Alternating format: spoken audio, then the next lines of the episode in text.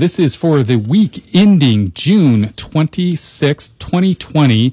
And listen to this the savings rate declined from 32% in April to 23% in May. But listen to that. The savings The rate savings rate? is 23%. That's extremely high. It's That- never been that high before. No, it So- usually hovers at like one.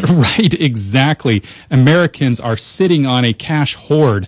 They're not spending CARES Act payments because they're stuck at home. I was going to say it's because we're locked at home, so we're not right. spending much money. Exactly right. So, you know, we talk about, hey, in any situation, there's always the silver lining. Silver lining at this point is savings are up. So, hey, you know, that's not a bad thing for sure. Stock prices have swung wildly since the crisis started in March, and volatility is expected in the months ahead, as we've mentioned.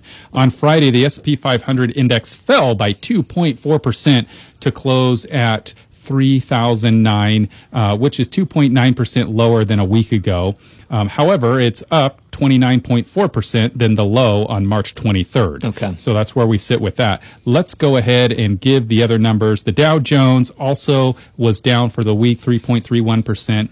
It represents a year to date decrease of 12.34 on the Dow. Small U.S. companies down 2.8% for the week, down 17.36 for the year and international uh, did a little bit better however it was a decrease as well down 1.33 last week for the year down 12.62 and the 10-year treasury took a little bit of a dip in the yield last week. So its prices or its yield rather is now at 0.63 and so you know this this is interesting to see where we're at right now because today or yesterday rather um, week ending uh, june 26th i might have said 25 week ending june 26th um, you know this is the last full week of the first half of the year.